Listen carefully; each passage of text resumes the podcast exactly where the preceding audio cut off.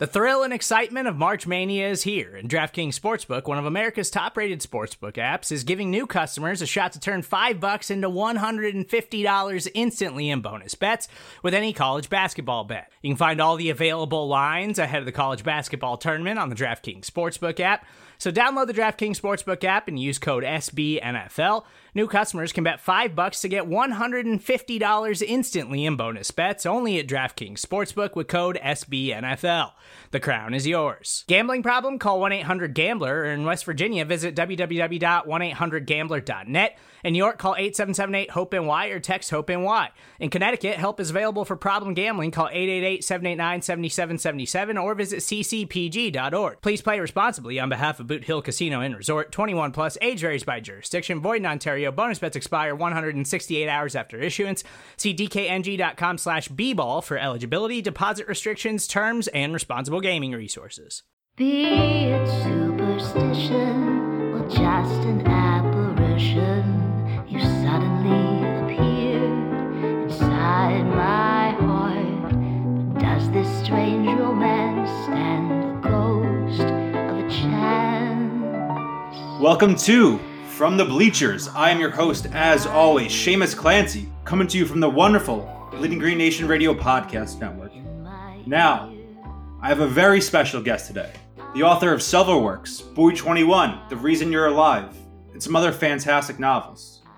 And most notably for Eagles fans, the writer of Silver Linings Playbook, New York Times best-selling author, Matthew Quick. Matthew, this is a bucket list podcast. Get for me. You're not quite Brian Dawkins, but you're pretty high up there for me. Wow. I got my Hank Baskett uh, autographed jersey card right here next to me on my desk. So I got some good mojo going on right now. And Matthew, thank you so much for coming on. And how are you? Staying safe? I'm well.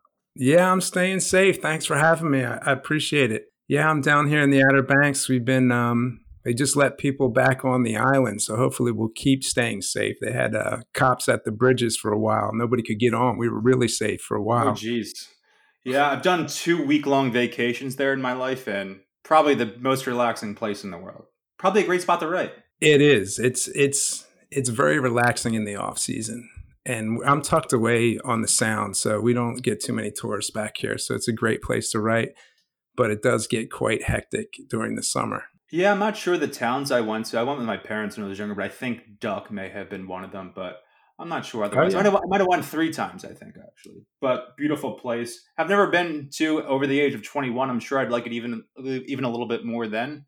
But maybe I'll make it down sometime soon. Maybe not. I Hope Yeah. you're staying safe and know some uh, got some tropical storm stuff kicking in. Yeah, it's pretty. It's kind of you know the usual down here. We we have a lot of weather. How long have you been down there? Uh, my wife and I have been living here for about I think it's six six years and a few months. And you're a native of where? You're you're a South Jersey guy, right? Yeah, I was actually born in Pennsylvania, and we lived in North Philly for a few years when I was just a, a toddler.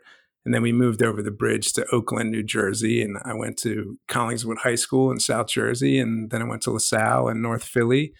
And then I taught in Eastern Voorhees in South Jersey and Haddonfield, New Jersey. So I've been around the South Jersey, Philly area for a long time. And then I lived in Massachusetts for a while and came back to Philly and Mass. And my wife is from Massachusetts, so been kind of all over the East Coast. All my college friends are from Massachusetts, so I've visited Boston a few times. Probably my favorite non-Philadelphia town, but I'm obviously biased there. I am a Philadelphia lifer. Went to high school in North Philly. I went to uh, St. Joe's Prep for college, but other than that, much of, very much a South Philly type of guy. Uh, as anyone Cool. who's listening to this is very aware. But for anyone who's listening to this, they are aware of you, even though you've written some other great works. I've read some of them over the last week. Uh, for people who are out there, The Reason You're Alive. I reread Silver Linings Playbook. I've read it in the past in preparation of this interview, but I read The Reason You're Alive by Matthew Quick. Definitely recommend it. Check it out. But again, you're on here. It's an Eagles podcast. You know what we're going to talk about your debut novel, Silver Linings Playbook, which, as I'm sure everyone is aware and I'm sure has seen, uh, 2012 picture, I believe, 2012, with starring uh, Bradley Cooper and Jennifer Lawrence. Uh, watch it before week one every football season. So Silver Linings Nice. Playbook, yeah, I bought it. I kept renting it on on demand on Comcast for like three or four bucks and I would watch it maybe two or three times during the season. I'm just like, why don't I just buy the Blu-ray and keep it in my house and play it on my PlayStation or whatever? Bite the billet and got that. So I'm someone who frequently, and I'm not sure. I sent you an article of something I wrote uh, during our earlier correspondence about trying to get you to come on the podcast, which again I'm grateful that you did. But a lot of people listening to this podcast are aware I talk about my mental health frequently in my writing and my podcasting you know, I've talked about it as it relates to Brian Dawkins, so we can get to that a little bit later. But uh, at the end of the day, I relate to Silver Linings Playbook because, again, I have bipolar disorder. I'm an Eagles season ticket holder. I can see myself a lot in Pat Peoples' family struggles, relationship problems, the way he kind of feels about himself in terms of his physical health in the novel. I'm someone who can put myself in his shoes, and Silver Linings Playbook is obviously a work of fiction but to what degree do you say, or do you see yourself in Pat Peoples? Again, it's a work of fiction, but at the same time, it feels to me like this living, breathing account of kind of Eagles fandom and masculinity in you know the Northeast United States to a degree. Yeah, it's always a tricky question answering. You know how much of your your novel is is True, nonfiction because yeah. it's kind of uh, you know, obviously it comes from somewhere. And Silver Linings Playbook was my first novel too. So, you know, they often say that the first novel is the most autobiographical. And to a large extent, I think that's true. You know, kind of to set the stage of where I was in my life when I wrote the book, I had been teaching in South Jersey, like I mentioned before, and feeling very um, grateful to have a job and very connected to be coaching young people and teaching young people is very fulfilling. But I struggled secretly with a lot of anxiety and depression, which I um, treated self medicated with alcohol, copious amounts of alcohol, often on Sundays at, down at the uh, at the vet and the Linc. Um, but I didn't really understand what was going on with me in my 20s. Um, I just I knew I felt like there was something different about me, and you know, I didn't think that other people were going through the same thing I was going through, but I really believed that it was because I wasn't following my dream of becoming a writer.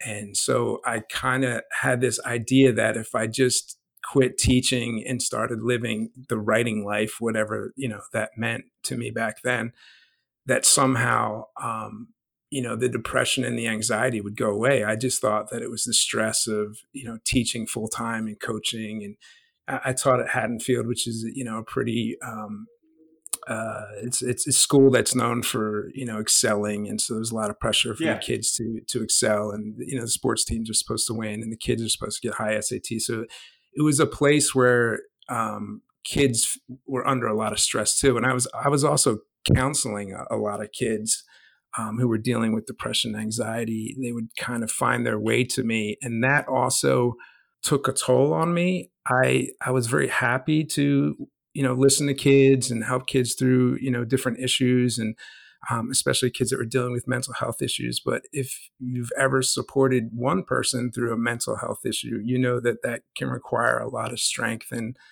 a lot of energy. When you are supporting dozens and dozens of kids, it can it can drain you very very quickly. And and so I burned out, and I thought that teaching eh, that writing would would be the cure for that. And so I went up to Massachusetts, and my wife and I we lived with my in laws for a while in uh, Pat's country, you know, Patriots, and I suffered through, you know, it seemed like in New England this was winning everything through the time that I lived there. So that was frustrating. Were you there in 2004? Yeah, I went there in 2004. Oh right no! Yeah, so it was oh, bad. No. It was it was funny. I remember when um, this is kind of a side, but one of my nephews, who was I don't know, he may be he might have been eight at the time, of when uh, the the Giants came back and beat the Patriots in the Super Bowl at the end, and he's crying and crying. And I was saying to him, you, you, you have so many Super Bowls and you're only, you know, eight. And, and here I am, you know, I don't remember how old I was in my thirties and we didn't have any. And I just was looking at him. I can't believe you're crying over this. But that was kind of my life up there in New England. But uh, back to the, the, the kind of mental health question, I was I was writing every day and it was an MFA program, but the depression and the anxiety didn't really go away. And the drinking increased and I was I was all alone. Um, I didn't really have many friends up there. The guys I went to the Linc with were in Philly. And so I, I, I got homesick and I started to write um, about a character who was dealing with mental health issues. I had worked when my first year out of college in a place called Bancroft in Haddonfield, and I worked in a, a lockdown unit, which was called Lindens. And I worked primarily with people who had brain trauma. And one of the things about people who had suffered brain trauma is they lose their filter. And so I created this character of Pat Peoples that was kind of half inspired by the loneliness I felt um, dealing with depression, anxiety, and also half inspired with some of the people I had encountered in the lockdown unit who were dealing with brain trauma. And in the book, it's slightly different than the movie. It's kind of hidden because it's from Pat's point of view, but you you do um, spoiler alert here. You do learn towards the end of the book that he did suffer from uh, from brain trauma. And uh, one of the things I loved about working with the people who had suffered with brain trauma was that they would always kind of tell you whatever they were thinking. And so it became this kind of wonderful conduit or a voice where I could just um, look at mental health and emotions and feelings through this voice of Pat Peoples, who was just going to tell you whatever he was going to say, whatever was going on in his head. He was just going to kind of emote through the book. And I always say that it was a way for me to trick myself into coming out um, as someone who suffers with depression and anxiety um, because I could put on the mask of fiction and tell myself that you know this really is a character and it was it wasn't the story of me but i could kind of process a lot of the things that i was going through um, by writing the silver linings playbook. And when i was doing that in a basement an unfinished basement in massachusetts it felt really really really safe because i never thought it would be published. I mean i dreamed it would be published but i never knew it would become a movie and an oscar you know winning movie at that. And so when i finished it and i showed it to my wife she said, "Oh my God, this is really good." And then I sent it out, and you know, I got an agent, and before we knew it, we had a movie deal, and that's when it, it got a little scary because I started to realize people are going to ask me questions about, you know, why did you write this novel, and where is this coming from, and growing up in South Jersey in the, the late 70s and the 80s and early 90s, people just didn't talk at all about mental health. And I grew up in a culture where men were supposed to be stoic and they didn't hug each other and you didn't say, I love you. And you definitely did not talk about your feelings. So it was a really, really scary time for me to put the Silver Linings playbook in the world. And I, I had severe anxiety attacks before I published um, I just was convinced that something horrible was going to happen because I, I, had written this kind of fictitious, truthful thing that I was putting into the world. Yeah, I think about my own experience with the work. Uh, I was familiar with the movie, as I'm sure most people were before they go back and read read that original novel that you wrote. And I went into the movie theater with my pal Austin. I guess that was you know fall winterish 2012 I had, had, no idea of the movie beyond the concept this was this Eagles fan and Jennifer Lawrence was in it and everyone thought she was good looking, so everyone wanted to see it. Uh, but at the time, I, I, was having severe depression, anxiety issues that no one was aware of, and I almost felt like I needed to leave the theater at a certain point where it got so real. Not in the sense that it was a wake up call for me, but just that I was so overwhelmed with emotion and didn't even realize going into it what I was going to be hit with. So I kind of can understand your potential anxiety with wondering if you know how are people going to react to this? Are they're going to like it. Are they going to think it's something's wrong with me? Because I, I, wrote about something that you know is personal to me even though it is, is in this sort of pseudo fictitious setting the thing that really hit me when the book was published there were two things that were super interesting was there were a lot of people that i knew who never talked about mental health with me ever um, guys I went to the Eagles games with or guys I grew up with um, that would come up to me and say, Hey, you know, how do you know about this stuff? Because me too. And it really led to a lot of people, you know, I don't want to use the word coming out, but, you know, people sure. opening up about mental health and in a way that was really um, refreshing. And it was just kind of like people that I thought would not understand were actually secretly going through the same thing The other thing that was interesting, both with the movie and the book, and it started, of course, with the book because it was published much earlier than the movie than the movie came out, was people would say to me, um, you know, I read, like, I would go to a, a, book event and someone would come through the signing line and say, I read your book, The Silver Linings Playbook. It was the funniest book I ever read. I laughed all the way through. It was so hilarious.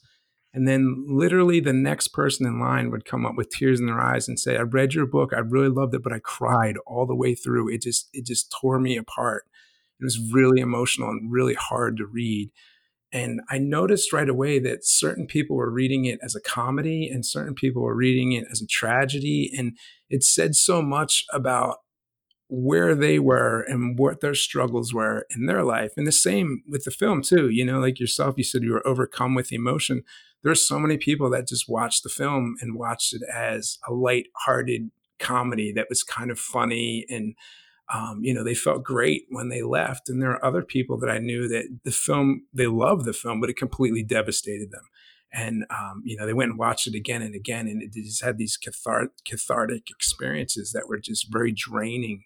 And so, you know, it was interesting to see. And I don't think either response is right or wrong, but I think, you know, people come at the material with their own lived experiences. They come with their own baggage, they come with their own experiences. Yeah, I first read the novel. I was doing a lot of reading in January 2018. Uh, I had graduated from college in December 2017. I'd, I'd taken off some time from college. So I was living at home. I didn't have a full time job.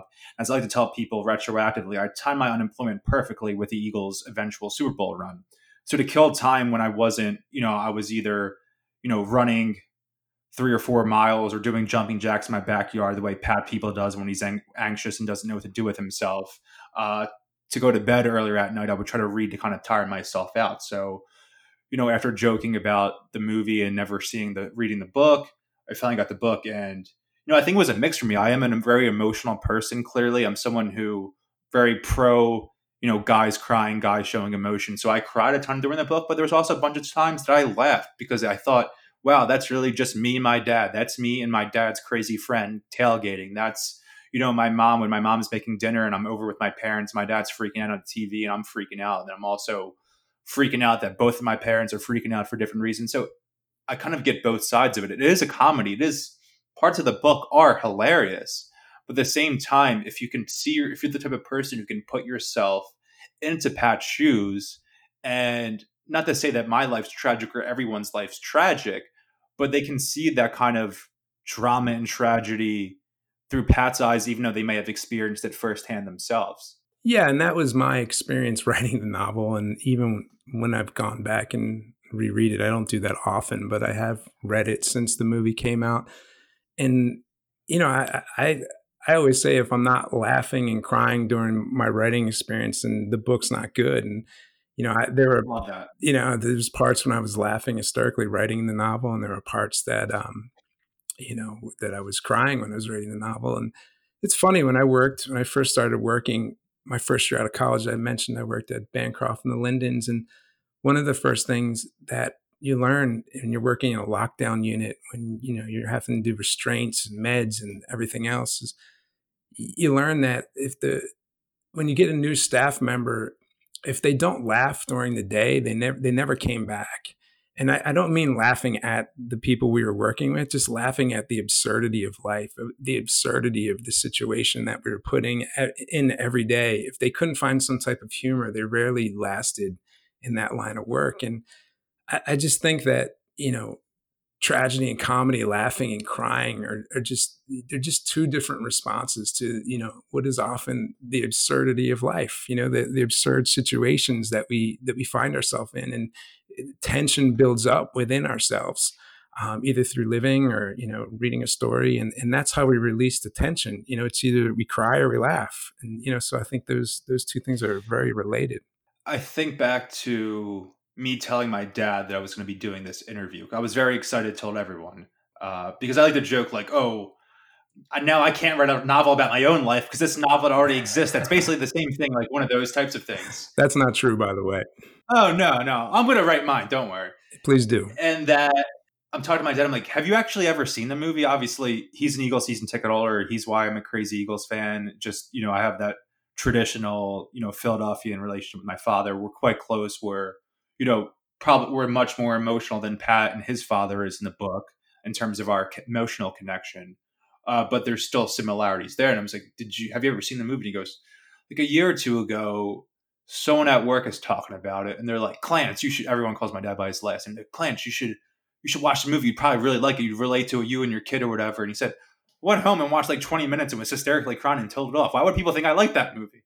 I was like, hmm. well, if you if you didn't like the movie, definitely don't read the book. It's going to be 10 times worse for you then. Why would you say that? What, what, what do you think he objected to in the movie that would be stronger in the book? Oh, I don't think he objected to it. I think he was overwhelmed with emotion. Not that oh, he disliked it. I think it. Oh, oh, I'm so sorry. In that way, I think it hit way too close to home in the relationship, and certainly what he sees in myself and and Pat, or you know the, the version of Pat that Bradley Cooper portrays in the film. The you know to a degree anal working out from you know depression, anxiety, thinking that oh I need to work out every second of the day to you know win over this this girl or different things like that or also you know getting drunk and being an idiot about the eagles and talking to my therapist about the eagles and you know wearing the DeSean Jackson jersey everywhere those types of things. Yeah yeah and totally. I, I feel like it was only more pronounced in the book because obviously a book can't really encapsulate everything that goes into a novel. A novel feels kind of uh, contradictory in a way where a movie is actual people and you're watching it but a, a novel feels more real. There's more depth to it. And you see more insight into I think Pat's relationship with his father in the novel and kind of his larger social network with his brother, uh, with his friend Ronnie. Also, uh, I may just thought of his name, Ronnie. His last name is Brown in the book, and I think mm-hmm. of Ronnie Brown when, in 2011 when he was diving at the goal line and throw a pass. Do you remember that play? I, vaguely, but that there, it was not intentional. There was no connection intended at all. It was written right before he was on the team, but I just thought God, goddamn Ronnie Brown. Anyway, so I think there's more depth, more depth there, and you can see a there's more to Pat's Eagles fandom and his just overall persona. There's more depth there, uh, and you have a greater sense of even his mental health. Where I feel like the movie, you know, skewed a little bit more towards comedy, even though there are, are certainly moments of drama and tragedy in it where it was a little bit different for the novel, which probably had more funny moments and more hilarious moments, but steered a little bit more towards drama uh, for me upon my initial reading of it. I guess you know two or so years ago. Yeah, and I think it's interesting too that you know I was coming at it. You know, number one, I was literally an Eagles fan, whereas David O. Russell is not, and you know I was coming from it the point of view of being a son um, and dealing with those issues and you know my my relationship with my father is is much better now than it was then. Um, but there was there was a distance that you know the Eagles bridged for my dad and myself. Um, it was one of the few things that we did together um, that we could discuss without getting into arguments. Um, one of the very few things, and and so I was coming at it from you know this son who really wanted to connect with his dad and the only way to do that was through eagles you know that was kind of my inspiration and also my grandfather and my uncle who were very you know they were they were vets world war ii vet and a vietnam vet and they were very gruff men. They were pretty much the antithesis of you know an english major or you know a fiction writer. And you know david but, granger. Yeah exactly. David you know we, we had we had eagles. That was it. And and so david david o. Russell was coming at the the the film from the point of view of father, and um, you know, so Robert De Niro was coming at it from the point of view of a father, and so they they rewrote that that role, um, you know, to reflect that, and you know, to to kind of um, put a, a, different spin on it. The other thing too is that Bradley Cooper and uh, Robert De Niro have a very um, you know, I don't know if they would say father son relationship, but mentor mentee, they have a very close relationship. And so they definitely wanted to capitalize on that as well. So I think that, you know, the, the differences in the film, I think that's a big one. You know, David was, David. Russell was, you know, looking at it, you know, thinking about his relationship with his own son, which he talked about. Uh, you know, so it was a very different, a very different experience that way very different you know lens into the story frequently in my life the eagles as again as it relates to my mental health have been on two sort of wavelengths where you know, f- quite frequently it's been that they've kind of been this silver lining for me or this, you know, saving factor, this escapism for me where three hours every Sunday in the fall, I don't have to worry about my work or my schooling or my love life, relationships, family problems, all these other things. I'm able to kind of be a part of something that's bigger than myself for this amount of time. And then during the week, if I'm driving around, I'm listening to WIP on the radio, I'm listening to podcasts, I'm reading the Inquirer, I'm reading Philly.com, bleedinggreennation.com. And I'm doing all of these things, but to, and it helps me get through the day. It helps me get through these tough moments in a life. But the flip side of that is that I was frequently masking the issues that I had and like putting them into this like crazy Eagles fan persona, which was true, which is, you know, the real me to a degree.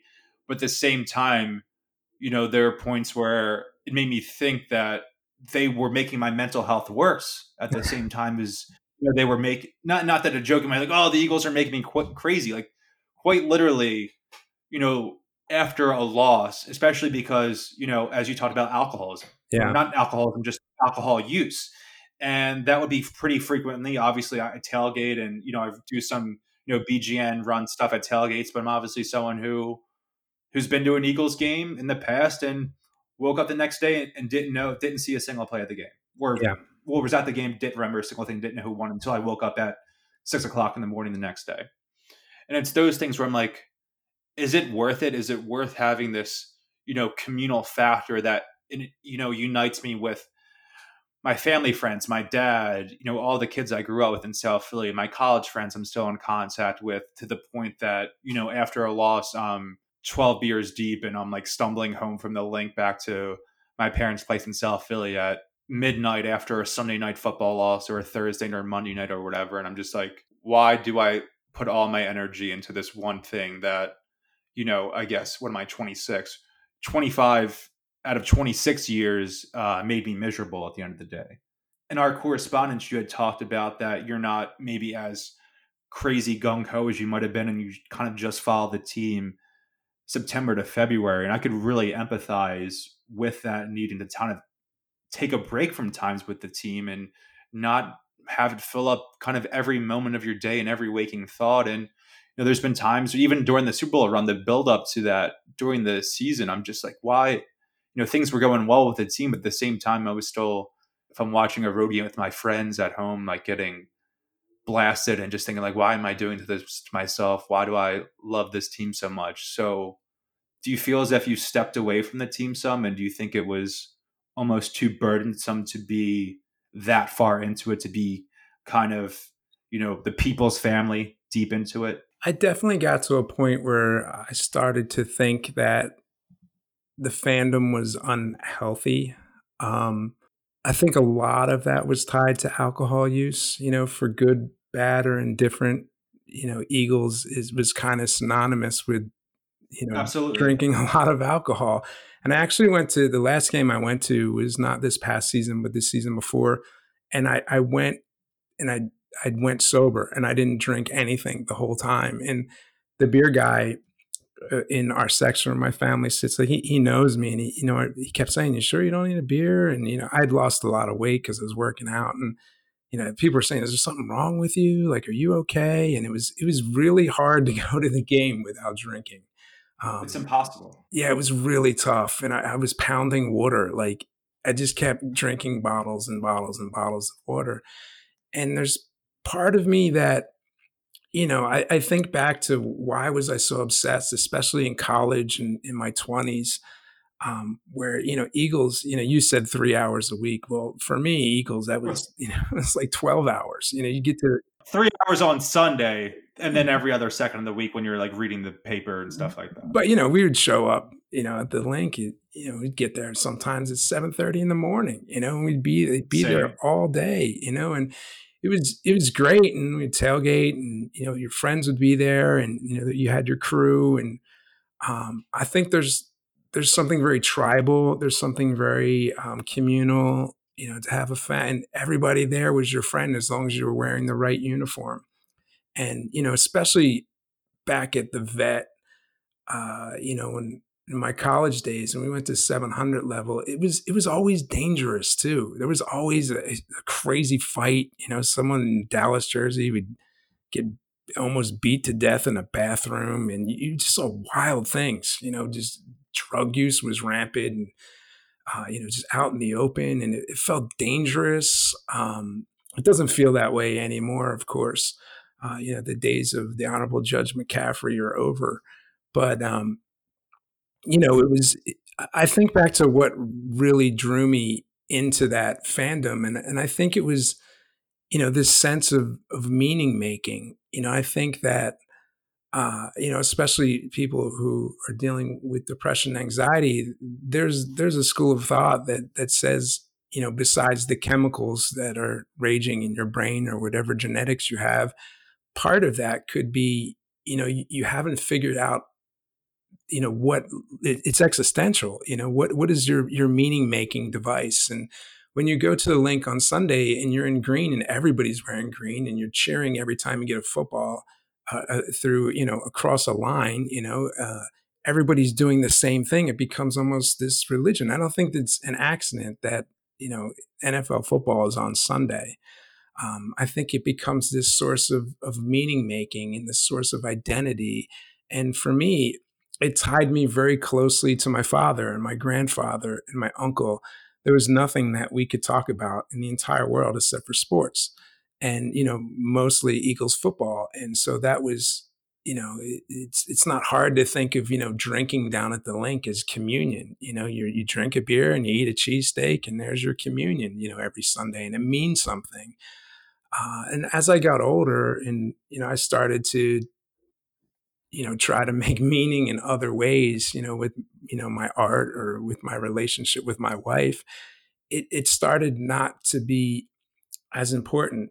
And you know I, I, don't mean to downplay the eagles. I still watch every game and i, I still i still love the eagles but it's not as uh, i don't need to go to the, the Linc at 7.30 in the morning anymore and you know i don't I, I think that's a good thing i don't know if that's just maturity or uh, you know, maybe I found meaning elsewhere. Uh, you know, I did the whole silver linings thing, and you know, that's kind of over with in my life. Uh, you know, so I, I, don't mean to demean it. I don't think it's a it's a it's a negative no. thing, um, but I do think with my depression, my anxiety, there was such hype to go to the game, and I would get so excited. And even when the Eagles would win, sometimes I'd ride that that train you know, we'd ride it to Center City and then we'd take that walk to, you know, get to the train that takes you to New Jersey and, and just get home and you just feel kind of, you know, okay, now what? You know, you had this big moment. And like you said, if you if you had had 10 or 12 beers, which I often did, you know, pretty regularly, sometimes you wouldn't even remember, you know, the score or who scored what touchdowns until you read the paper the next morning. You would think, well, why is this so important? If if it's so important, why am I getting blackout drunk at the games. You know, why why am I drinking so much if this is supposed to be so fulfilling? And and so it was kind of a a mystery for me. Um, you know, because if I go to the Eagles game and eat all day and I drink all day, if I have 14, 15 beers and cheesesteak and pretzel and whatever else, you never feel good the next morning. You know, you feel a little, yeah. you know, even you after a win. Yeah, even if even after a win, you're not feeling great. There's there's a sense of regret. Um, so you know, I, I, I think I think there was a you know a little obsession there for me for a while, and then maybe a little transference, and you know I wasn't getting meaning out of my life, so you know you attach that to the Eagles, and I think there's a healthy way to be a fan, and you know sure there's a lot of people that do that, and there's an unhealthy way to be a fan, and and I think Silver Linings was was my way of trying to figure out the difference between those two things. Yeah, it's hard. Um, you talk about your classic, your family beer guy in a way, and saying, "Are you sure you're not drinking? Is everything okay?" And I just, you know, think to being down there, and you know, maybe I'm, I'm thinking to myself, I'm not going to drink until, you know, if I obviously am someone who gets there right when they open the whole seven o'clock in the morning thing, sure, and being like, you know, you know what, I'm not going to have a drink until I go in there. You know what I mean? Or I'm only gonna, I'm not to have a drink until eleven o'clock, and it's you know, nine o'clock in the morning, and my dad's friends like, "Yo, Shane, you off the wagon today? You, you're not drinking?" Like, kind of like not even like busting my chop, just being like, "Is there something wrong?" I'm like, Jesus H, dude, I, I just want to you know go in and remember that you know, Zach Ertz actually caught a touchdown from the 15 yard line and not kind of know the Eagles won, but don't know a single thing that happened. And, you know, it's just hard. And it's a, it's, I don't hate it. It's, it's a love and hate relationship you have with the team. Uh, besides just the on the field exploits of like, you know, I love the Eagles, but I hate, you know, when Nelson Agholor drops a pass, or I hate when Sidney Jones gets burned. It's it's more than there's that love and hate of I love this thing. It, it, brings me closer to my girlfriend, my best friends, my family. But at the same time, it leaves me, you know, hating myself frequently. And obviously, I do this podcast. I do an Eagle, a newsletter where I talk about the Eagles almost every day. I write, you know, seven, eight, 800, 900 words even some days. And, you know, I tweet 4,000 times a day about the Eagles or the Sixers or, you know, I guess music too. And it's just at the end of the day, you're like, I love this. I love it. I wouldn't change anything. I, I literally met, I don't, I didn't write about it in anything you've written me, but I, I literally met my girlfriend who I live with, who's at our kitchen table, probably 10 feet away from me. I'm in this little second bedroom. Uh, I met her at the Eagles Super Bowl parade.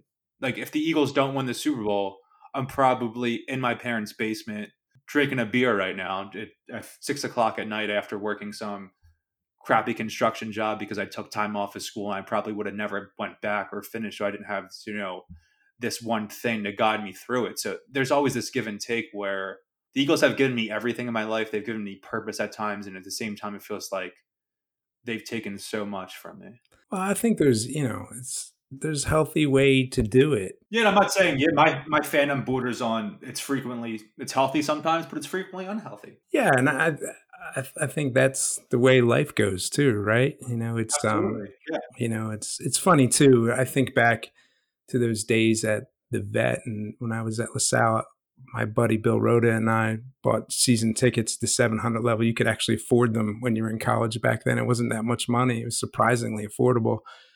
And he's one of the few people from that time period in my life, and he's the only person who I know from high school that I still talk to and I think it's because we're both Eagles fans and we still to this day talk about the Eagles after every game. We talk about it. And, you know, we're very different people than we were when we were 19, 20 years old. And, you know, to be honest, we, we live very, very different lives, but we still have that common bond of Eagles. Um, you know, and my, my father, you know, my relationship with my father has, you know, been up and down over the years, but we still talk about the Eagles all the time. And, and I think that's that's a good thing. You know, when I went to that game and I was completely sober, it was it was hard because you know I don't want to use the word trigger, but you know there were all the triggers were there. Absolutely. Um, and you know, it, but it was also kind of cool that the beer guy was concerned about my health. You know, he's I think he thought because I had lost 50 pounds and you know, I'd gotten in shape, but when you lose a lot, thought you were sick or something. He thought I had cancer. You know, he, why aren't you drinking? And you know, it was kind of nice that he remembered who I was, and you know, he was concerned about my health. And you know, the people around said, "Oh, we remember this guy." And you know, there's there's something really really nice and heartening about that. Um, you know, I just think with all things, you know, I've been completely sober off drugs and alcohol for for two years now. And you know with, with all things you have to relearn how to do those things in a healthy way. When you're doing you know i like the saying like how you do one thing is how you do everything. Well how i was doing eagles football in my 20s was was how i was doing everything. It was how i was teaching. It was how i was being a husband. It was how i was being a friend. It was kind of you know like like bradley cooper says in the in the movie i was white knuckling it and i kind of had this fake persona and you know I, it kind of appeared like i was out of control and when i was at the games it didn't look like i was like i wasn't stumbling drunk or fighting anyone but you know i i was I had a lot of alcohol in me and that's how i was keeping it together. Um, you know so i think you kind of have to relearn how to you know when you get healthy healthy especially when you start dealing with whatever is causing the depression and the anxiety or whatever the mental health issues that you have going on you know the old way of the unhealthy way of coping has got to be replaced with something.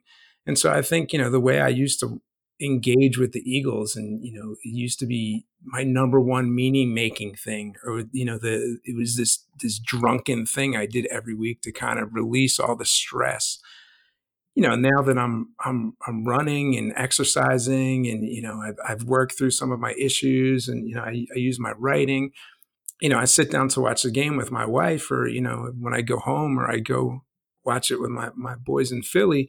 It's a different experience for me, and you know how I'm living my life is how I engage with the Eagles. You know, and I think that that's true. How you do one thing is how you do everything, and that changes over the course of you know 20 years. You said you're what 26? Is that what you said? Yeah, turn yeah, turn 26 this Yeah, month. I'm 46. So, you know, I was right where you were, you know, back in the day. So, you know. Yeah, it seems seems pretty similar as yeah. you're going on about your own in 20s. Yeah, yeah, it's uh, you know, and I, it's funny because I miss those days in in some ways. You know, you miss being um, young and free in a way. Yeah, yeah. You kind of look back, but you know, I would I would never do those things today either. So you grow, hmm. you know, you, you learn. Hopefully you get wiser. Hey, it's Kaley Cuoco for Priceline. Ready to go to your happy place for a happy price? Well, why didn't you say so? Just download the Priceline app right now and save up to 60% on hotels. So whether it's Cousin Kevin's Kazoo concert in Kansas City, go Kevin, or Becky's Bachelorette Bash in Bermuda, you never have to miss a trip ever again. So download the Priceline app today. Your savings are waiting Go to your happy place for a happy price. Go to your happy price, Priceline. And I did say it was my birthday this month, but it's also Mental Health Awareness Month, May is, and I think that's, that's right. pretty pertinent to our conversation as it's been. Uh, and one person I've seen speaking up about it on a couple different interviews and podcasts and on social media is Brian Dawkins, who is my favorite athlete ever. Obviously, probably a lot of Philadelphians' favorite athlete ever. Um, and he's someone who, not until the last couple of years, has been public about his own mental health struggles.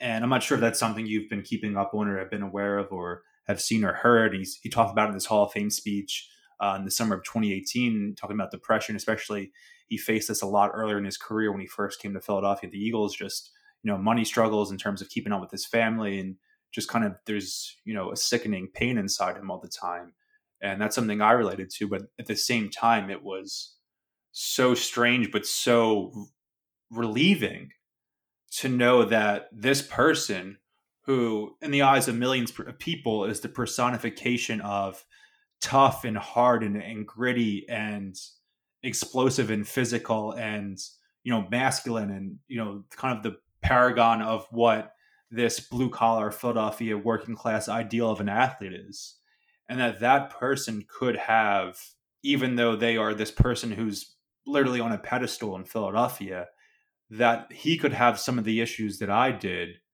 uh, just seemed so comforting in a way to know that you know my childhood idol obviously he wouldn't be your childhood idol given your age disparity oh, there but thanks for reminding me. Well i mean probably right in the same yeah he's your uh, equivalent idol i guess I was a big uh, Arkansas Fred fan back in the day. Oh yeah, Fred Barnett. Yeah, I was a big. I, I love Fred Barnett. But no, I hear what you're saying about you know B-Dawk, and you know one of the things that I think is interesting to consider, and I don't, I don't even know what to do with this. Um, is he great because of the depression and the anxiety? Is that what drove him? You know, you, even people you hear like Kanye West talks about his bipolar disorder as superpower and, you know, I often think back, you know, a lot of people ask me, how do I do what you did? You know, how do I, how do I write a book and, you know, have it turned into a movie and, you know, have that win an Oscar? And, you know, of course there's, there's no, there's no blueprint for that. But the one thing that I had was that I knew that I couldn't go in and keep teaching every day. It literally was an impossibility. My anxiety and my depression wouldn't let me do that. If I didn't have anxiety and depression, I'd still be teaching at Haddonfield Memorial High School. And I would probably be completely okay with that. And there's nothing wrong with that. You know, teaching is a noble profession. But the anxiety and depression drove me to try to find a different solution that would allow me to thrive and um, deal with those feelings and, and, and explore them in a way that most of the other people I was teaching with didn't understand, which is why they didn't quit teaching when they were 30 and sell their house and move in with their in laws and write a novel. And you know, I'm I'm not I'm always careful not to say that you know we should wish depression or anxiety on people because we shouldn't it's not fun you know i i, I don't oh, i agree. Yeah it's not something that i wanted. It's not something that i signed up for.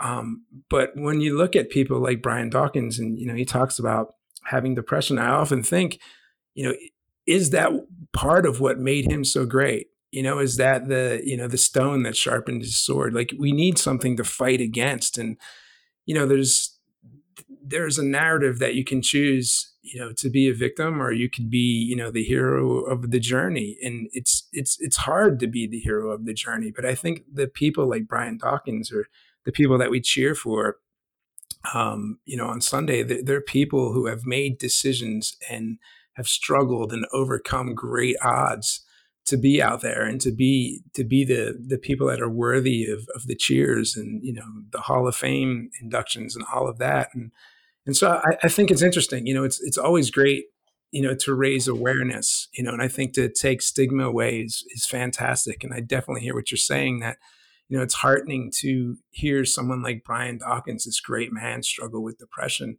but I, I also I also think it's important to realize that that's that's probably part of what makes him great. You know, it's part of what makes him who he is. It's probably part of what makes him such a a fantastic human being. And I remember when I was teaching, I, I quickly got a reputation as as a teacher who was really good with troubled kids. And you know, it almost became that I was I was this unofficial counselor where troubled kids would come and talk to me, and you know, I could empathize with them. And I know that if I, I didn't struggle with anxiety and depression, I wouldn't have been the teacher that I was back in the day. And I definitely wouldn't have been the writer. Um, and so, you know, I, I like to point that out because I think sometimes with young people, they get this narrative about, you know, you have mental illness or you have depression or you have anxiety or whatever. And, and that means that, that um, somehow you're less than or other but you know we, we, all have different things in our lives and i think that the important thing is, is how we view them you know how we look at them and how we frame them like what's the story that we tell ourselves and so you know when we see someone like brian dawkins who you know is this great hero and he, he admits that he has vulnerabilities i think that you know it's awesome that he admits that he has that vulnerability. That's great but it's also important to realize that that vulnerability is the thing that probably drove him to greatness. Yeah, that that at times has been sort of a tug of tug of war for me in the sense that I have bipolar disorder and it's terrible and you know has caused me several setbacks in my life, some you know of my own doing to a degree. Sure. But I, I think to myself, if I didn't have those sort of manic jolts and phases where I could type away a thousand words or anything like that, would I still have you know the creative pursuits that i have would i still have the times i have this great passion for life and passion for the eagles and passion for my girlfriend and my friends and this you know at times i could have this great vivacity to me and just be such a kind of a loving individual wanting to you know express how much so many people mean to me and you know i, I really value that in myself. But then at times, you know, as much as I kind of wish it away, wish I didn't have to deal with depression, anxiety, or other times when I don't want to get out of bed or I feel like crap or I hate the way I look. And, you know, these are common issues, but, you know, dealing with anxiety and depression can be uh, a different issue, of, so to speak.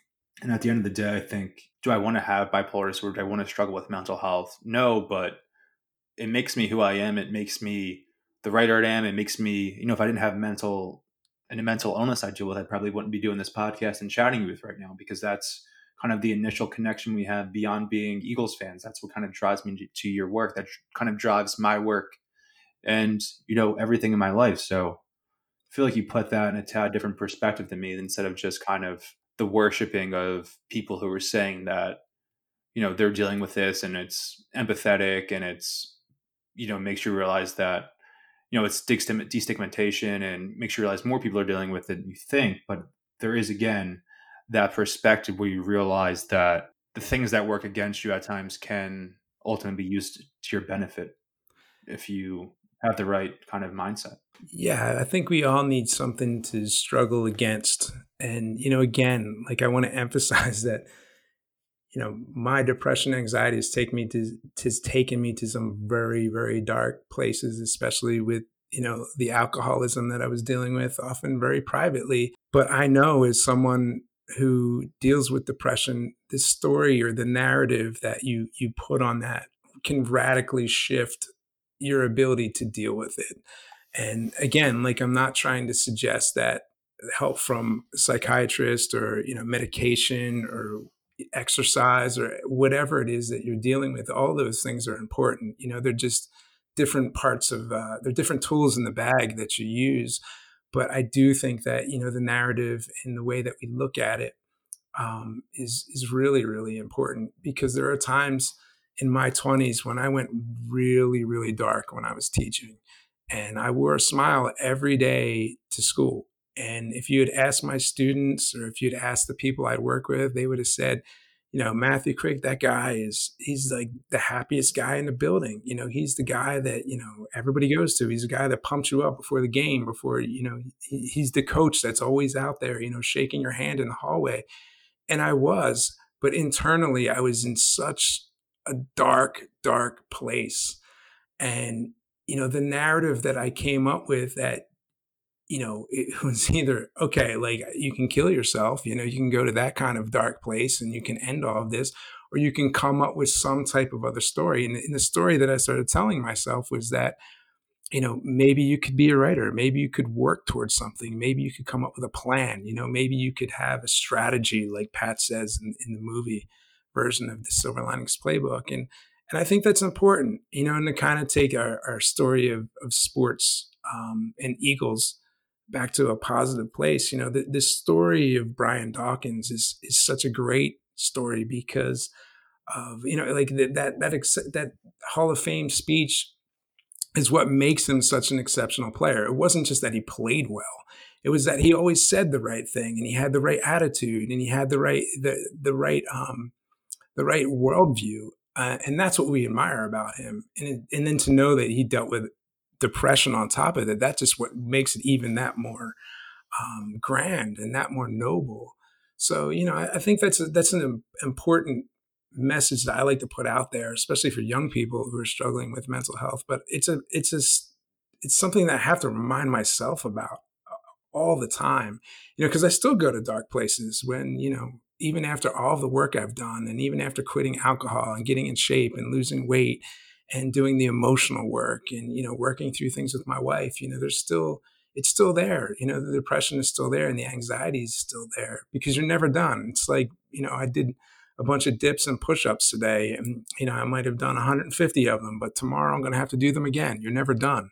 You know you've always got to do the maintenance and i think the stories that we tell whether they're the the stories of fiction you know that like in the novels that i write or they're the stories that um, you know we tell about our city or the stories that we tell about our sports teams or the stories that you tell on your blog or you know the the articles that you write they matter. Narrative matters and you know narrative can really it can really save people. It's been it's been a lifesaver for me. And so you know i just like to i like to emphasize that.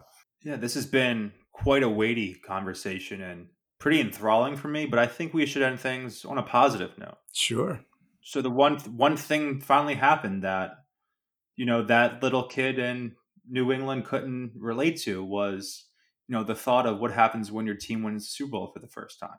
Yeah, so put me in your shoes. I've been I've been putting myself in Pat Peoples' shoes all day. Put me in your shoes of what happened to you and what was your experience when the Eagles finally won the Super Bowl.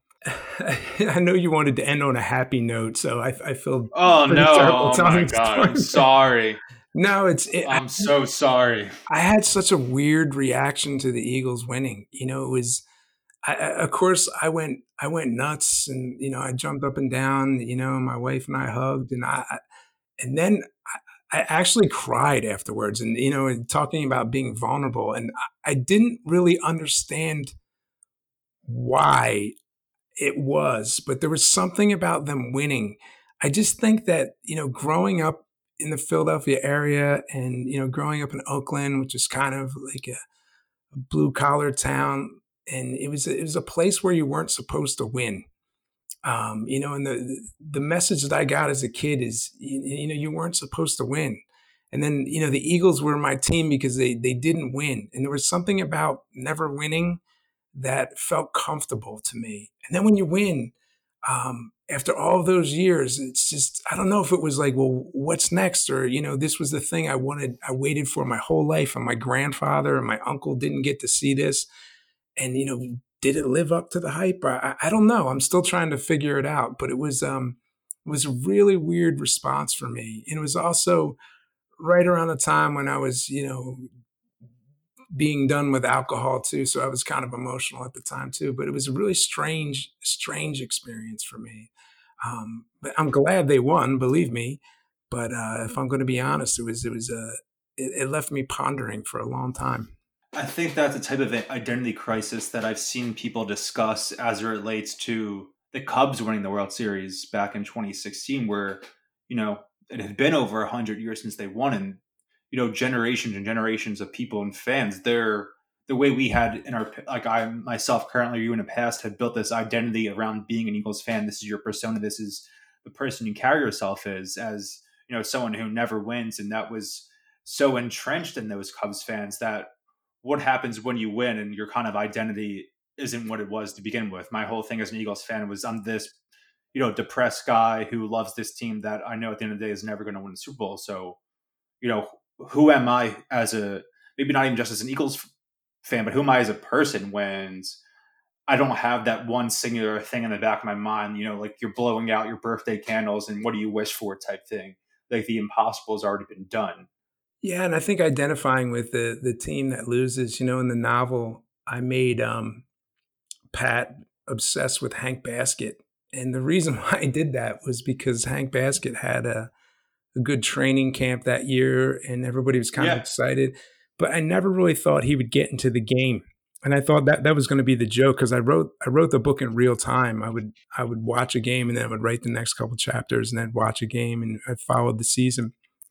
And then when Hank started to to do well, it was this it was this, this kind of fun thing in in in the novel. But I think there's something about you know, especially when I grew up and um, you know, especially this, my father too, like just identifying with this team that never wins. You know, there was something almost uh, masochistic about it, but it was like our team that yeah. never, like we're the we're the team that never wins, but we still go to the games, and there was you got credit for showing up, even though we never won the big game. So, you know, when you win, you have to kind of figure out, oh, well, now we're on top. Now what do we do?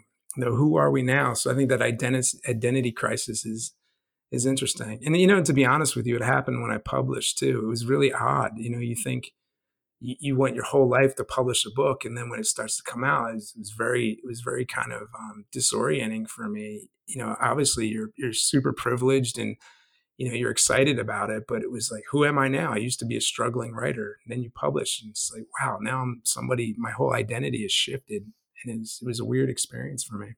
Yeah, that wasn't the answer I was expecting, but I know I didn't want to end on it.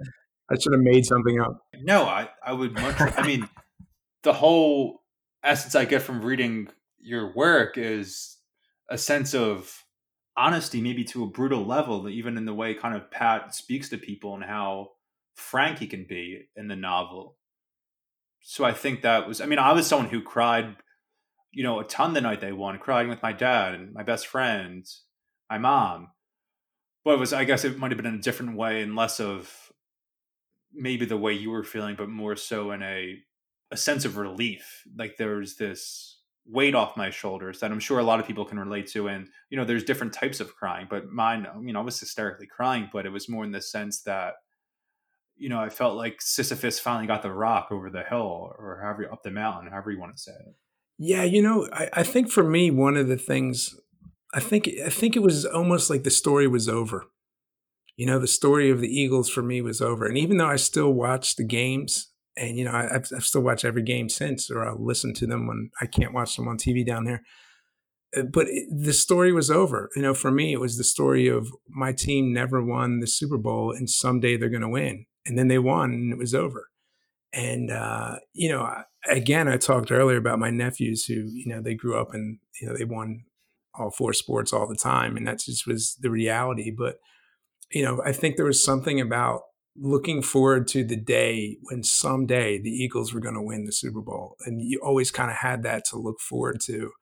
And that was part of the narrative for me. And then then you get that and it was over. You know, that was it. And I don't think it will ever I think when they win again, if they win again, I don't I don't think it'll be the same. It'll it'll be something that had already happened. Yeah, it'll never be the same, but you know, you still want it. I still get crazy during the games. I still love the feeling of walking into the Linc before a Cowboys game or before that playoff game that they lost back in January, you know, and still feeling. I mean, because you could just think there's different things you want them to win for. Like I, I wanted to see Carson Wentz when, you know, obviously he was on the team in 2017, but I want to see him be, you know, you could create all these narratives in your mind, and I sure. think I do to kind of pump myself up and try to get it back to, you know, the feeling of that first time, like a like a first love type thing where, you know, it'll never be the same as that. It'll never be the same you know pure cathartic experience that's okay because you know someone was you know born yesterday who in philadelphia who's going to be an eagles fan one day and who's never seen the eagles win the super bowl and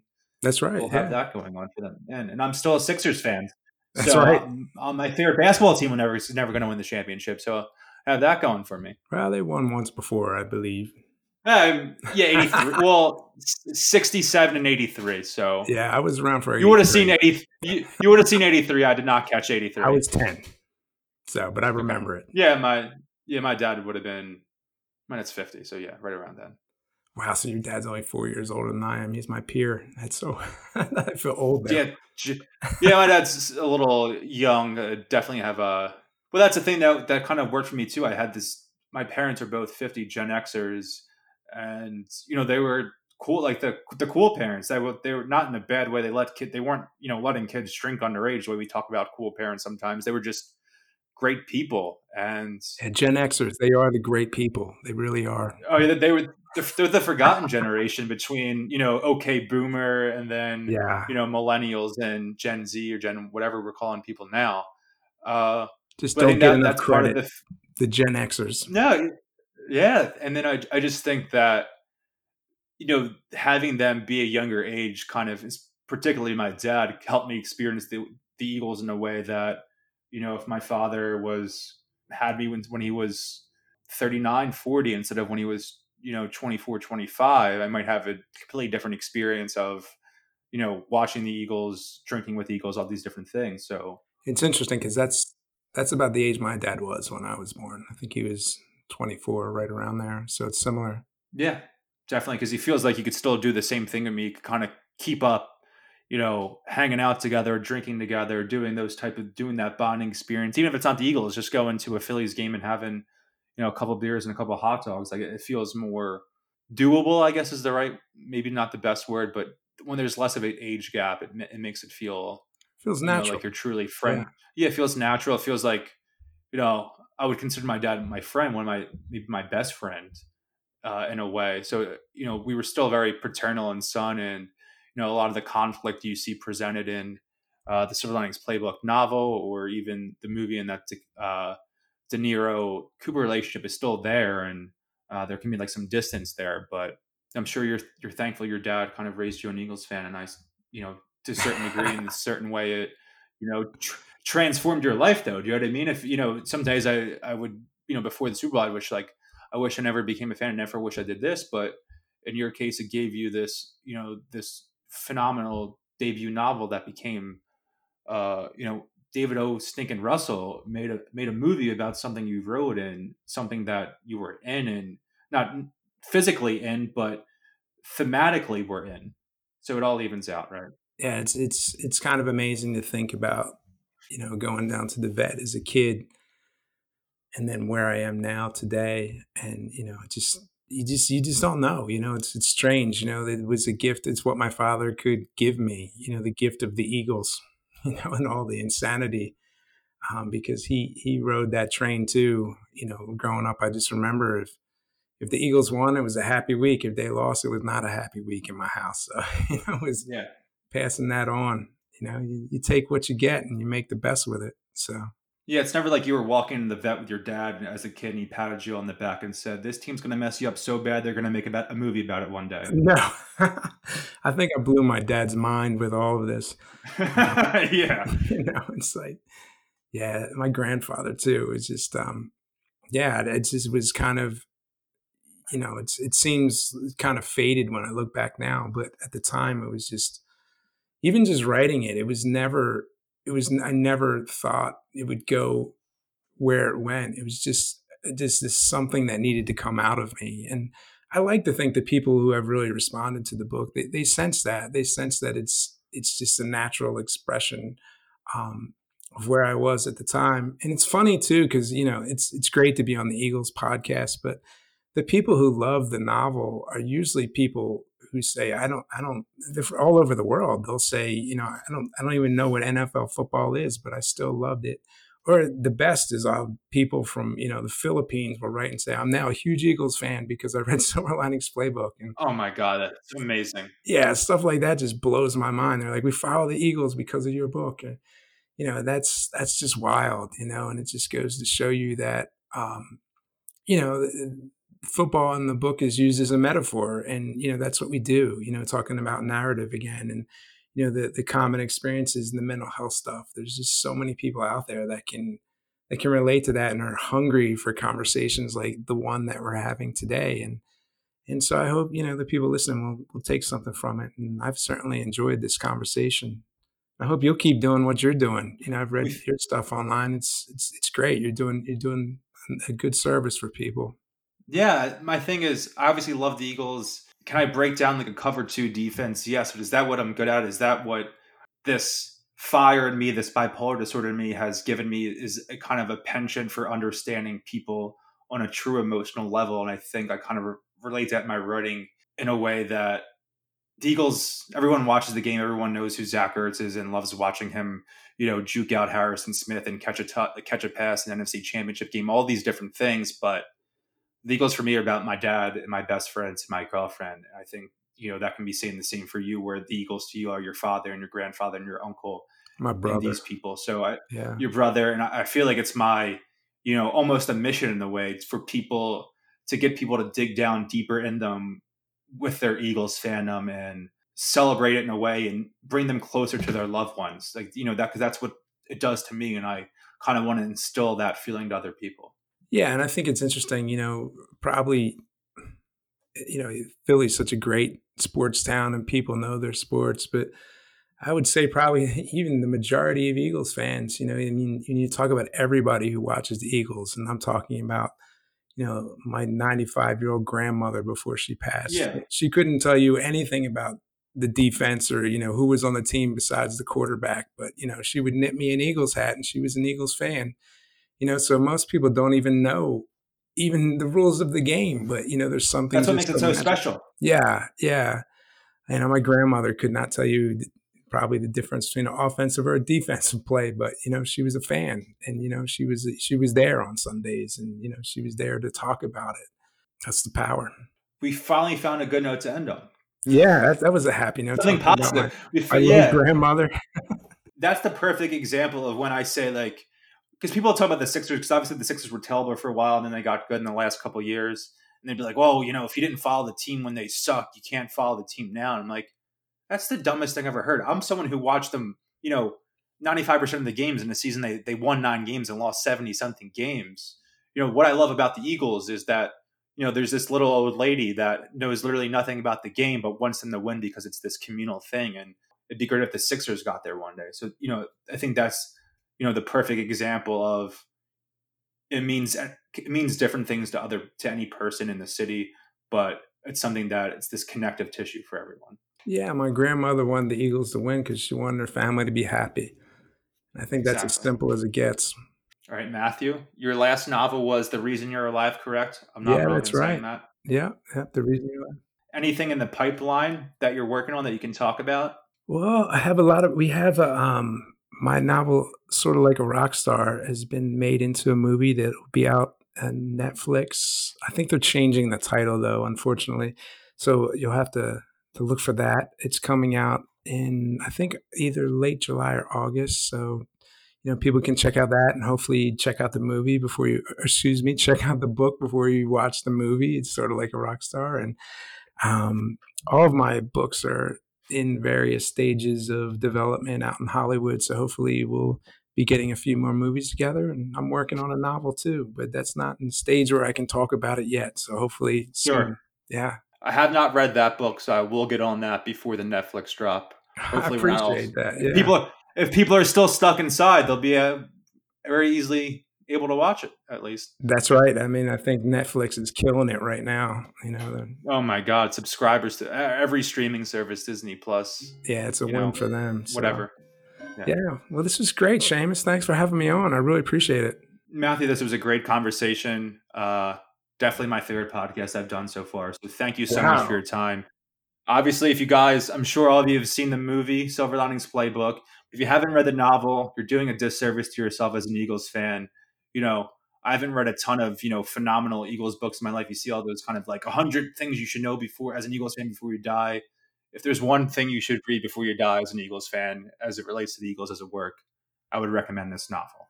I- feel like I need to quote that and put that on the on the cover. It was a, it was a great great endorsement. Thank you. Yeah, put it on the you know the 20th anniversary cover or whatever. I put it on my tombstone. oh amazing. yeah, I like that. hopefully, hopefully not. Hopefully not anytime soon. Yeah, in the future, long a long time from now. No, it was great. Thank you. Thank Okay. you for for all of that. Thank you, Matthew. So I'm going to sign off once again. Thank you to Matthew for coming on. Seamus Clancy, the From the Bleachers podcast on the fantastic Bleeding Green Nation Radio Podcast Network. Go Birds! Thanks for listening.